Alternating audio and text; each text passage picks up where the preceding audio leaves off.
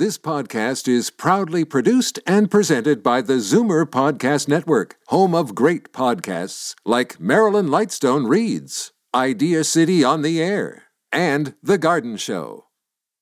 You're listening to an exclusive podcast of Fight Back on Zoomer Radio, heard weekdays from noon to one. You're listening to an exclusive podcast of Fight Back on Zoomer Radio, heard weekdays from noon to one. Fight Back with Libby Znaimer on Zoomer Radio. Welcome back. Do you have your Christmas tree yet? And if not, you may be out of luck because there's actually a shortage of the evergreens in our area, which is one reason why in the debate between the real tree and the faux tree, the fake tree is getting a boost. And that is above and beyond the question of which is more eco friendly. And we want to hear from you on this important debate as we head into the holiday. 416 360 0740, toll free 1 866 740 4740. And now, to, to wade into the fake versus real debate, we've got Kerry McLavin, Forest Ontario's Director of, Opposi- of Operations and a devoted fan of natural Christmas trees, and interior designer Eric McClelland. And he is a designer with Fleur de Lis Designs and a faux tree supporter. Hi, thanks for joining us. Hi, Libby. Thank you. Good afternoon. Okay, uh, Carrie, let's start with you. So, first of all, why is there a shortage of trees? Well, actually, it depends on where you are. So, out in eastern uh, Canada, we've actually had, you know, different weather factors that have affected tree growth. So, because they are natural, they are susceptible to the weather that we have here in Canada and the conditions that they grow in. Um, another thing is that, you know, if you don't buy local, if if folks are buying trees from the United States, you know, there is the dollar factor in that. But uh, there's definitely not a shortage here in Ontario. Um, there are real Christmas tree farms that people can go out to and cut their own if they so wish. Well, uh, I beg to differ. I've I've seen stories, and even uh, here in our newsroom, Bob Komsic. I mean, for people who go to their usual places where they buy these things, uh, they're having a problem finding a tree. And I've seen pictures of of store lots that are pretty well empty. I guess uh, you know maybe if you go out to a farm, uh, what is the problem then? So there's definitely an increase in demand for the real trees. Um, you know, there's a movement towards, you know, getting local food and growing your own, and so people are really starting to pick up on on the real tree movement, which is really exciting.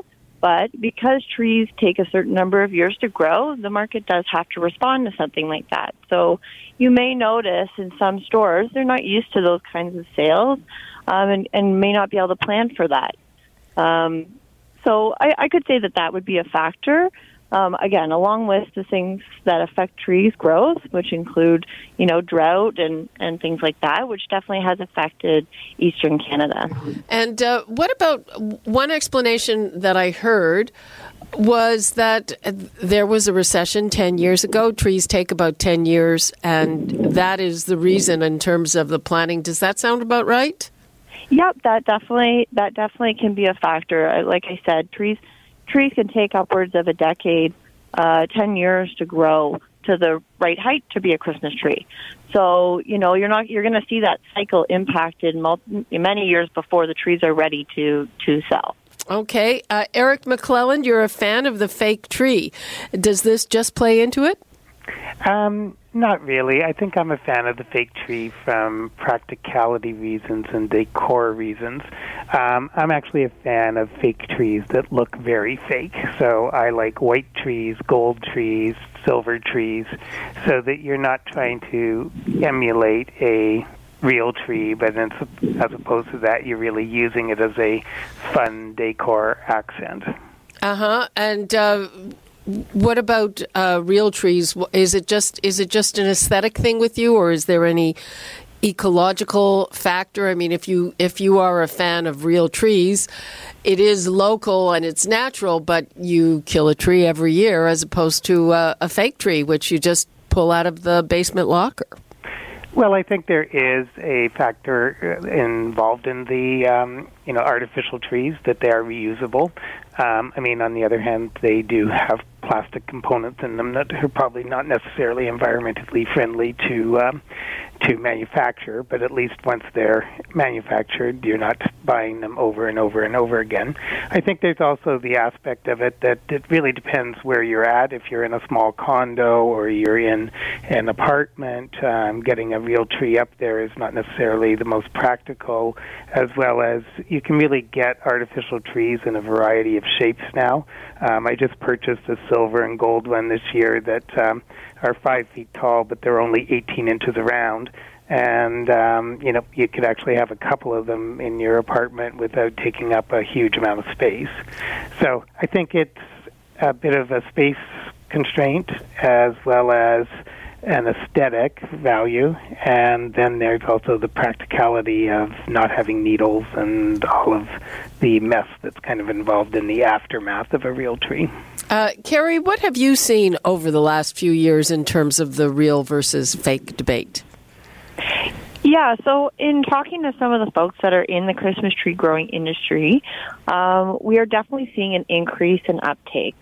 Um, and you definitely, as you, Uptake you said earlier, which? you know, the demand for trees is increasing, and and there are people that are finding that you know they like to support the local business, and there are folks that are interested in doing things that are beneficial for the environment, and as as you alluded to earlier, it actually real trees are the more ecological uh, positive choice they you know they sequester carbon they're providing habitat while they grow you know when you cut one we're planting more so so it is ending ending up being that a better or beneficial ecological choice so a lot of people are moving that way and the local food movement it, it's sort of following suit with that Okay, uh, let us take a call from Cameron. Hi, Cameron. Hi, good afternoon. How are you? Very, very well, thanks. Uh, we uh, we- we're a uh, real tree family. Have been had a lot of fun cutting them at you know Horton's Tree Farm up north and that kind of thing, throwing snowballs at each other, and um, it's that's always been a good fun thing. We generally try to get it just a week before Christmas so we can have it through to New Year's. So there is some sort of shortage going on because I mean I live in the east end of the city, and we started looking around at the Loblaws and this in the uh, grocery stores and the Home Depots, and finally made it to a Canadian Tire store, and um, the guy had about twelve or fifteen trees left. I said, "Oh God, thank goodness!" And I got him to cut a couple of branches off. And I said, How much is it? Oh, it's one hundred and twenty dollars plus tax. and I looked at the guy, and I nearly had a fit. And my 25 year old son started laughing. And so I said, Oh, no, thank you. I'll go find another one. Worst case scenario, I'll go find a tree farm and cut it myself. What do you thought, usually a pay? Scrooge McDuff guy. What What do you usually uh, pay? Um, I paid twenty nine ninety five and thirty nine ninety five. I found a tree on um, Pate for thirty nine ninety five. And a nice tree? Uh, no, no, no. It's our uh, it's our Charlie Brown tree. We called it already. Okay, so you you got you got an ugly tree for for forty bucks. yep. Yeah, it's got holes in it. It's got no branches. But we put lots of decorations, so it's okay. okay, Cameron, thank you for that. Good fun. Okay, Thanks. Bye-bye. bye bye. Okay, well, uh, the cost is a factor, and I have to say, in previous years, uh, my husband often comes home like he he always manages to pick the most expensive tree on the lot. So uh, that figure that Cameron just told us about that that didn't surprise me.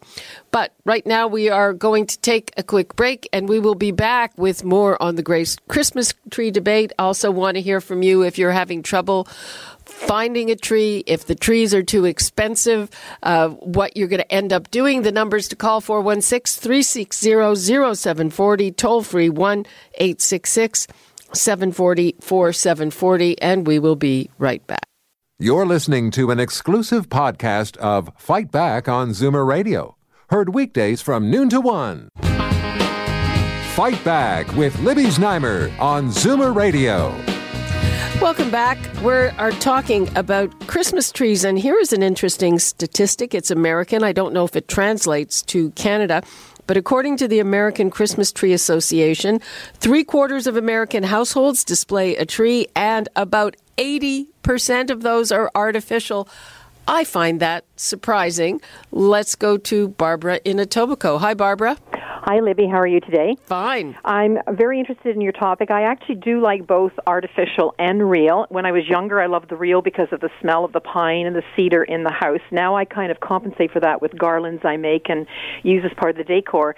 But we've gone with artificial in our family, um, primarily, I guess, sentimental reasons. My mother purchased an artificial tree, if you can believe this, 45 years ago at the old Eaton's College Street store at Yonge Street. And this is a tree where it has 65 branches. Each one has to be assembled into the pole individually. So it's a bit of a love hate relationship when we're bringing the tree up and pulling it together. But it's a Scotch pine that has beautiful long branches. They've stood the test of time 45 years later, I'll and say. they're a decorator's delight because you can decorate the entire branch right to the inside of the tree, put twinkling lights. And one of the decorations that we've added is I still have the old bill from Eaton's College Street that shows she purchased it on the last day of 1973 for $19.98 plus tax. Bargain. Yeah, exactly, compared to today. That's that is um, a wonderful story, and I, I'm going to bring Eric in. Uh, so, wow! Uh, and I would also say that uh, reusing an artificial tree reduces its environmental impact. So, uh, yeah, I think I think you're good on that note, Barbara. Thank you. Eric, what about I what? I actually have a story very similar. My friend Ruth Ann uh, just bought a used artificial tree, and the woman that she bought it from had bought it in California in 1963. wow. It's a white tree. All of the branches are sculpted. They all go in together. It's very supple. It's in absolutely perfect condition, and it looks great. So, you know, that tree is 55 years old and still kicking. And Eric, what can people expect to pay for a fake tree? Well, you really do get what you pay for. So you can get them for as little as two hundred dollars, and then they can go upwards to five hundred or eight hundred, depending what you're. Oh my God! how big Oh is. my God! That's that. Wow! I, I think I like the price tag on on Barbara's tree better. So do I. Okay, let's take one last very quick call from from Reed. But Reed, you you have an echo there. You've got to turn down your radio. Uh, Reed, are you there without your radio? How you doing? Fine. We have uh, about a minute, less than a minute left. I just want to let everybody know there's lots of trees at Greenwood and Queen, and the trees are phenomenal. I've been buying them there for four years. Uh, they're real trees. They're jack pines. There's all sorts of different uh, styles. They, they run for about forty bucks, and you can get like a six foot tree, and it doesn't shed. It, it's really really good as long as you water it every day, and you can keep it for over at least six weeks. Okay, well, there's a good tip for people. If you haven't got around to it, uh, get yourself to Queen and Greenwood. Yeah, it's called the East End Garden Center. Okay, a Yeah. free ad for them. Thanks for that, Reed. Yeah, thank you. Okay, I want to say that is all the time we have for Fight Back for today. Thank you to Kerry McLaughlin and Eric McClelland, our Christmas tree experts. You're listening to an exclusive podcast of Fight Back on Zoomer Radio, heard weekdays from noon to one. You're listening to an exclusive podcast of Fight Back on Zoomer Radio, heard weekdays from noon to one. You're listening to an exclusive podcast of Fight Back on Zoomer Radio, heard weekdays from noon to one. You're listening to an exclusive podcast of Fight Back on Zoomer Radio, heard weekdays from noon to one. This podcast is proudly produced and presented by the Zoomer Podcast Network, home of great podcasts like Marilyn Lightstone Reads, Idea City on the Air, and The Garden Show.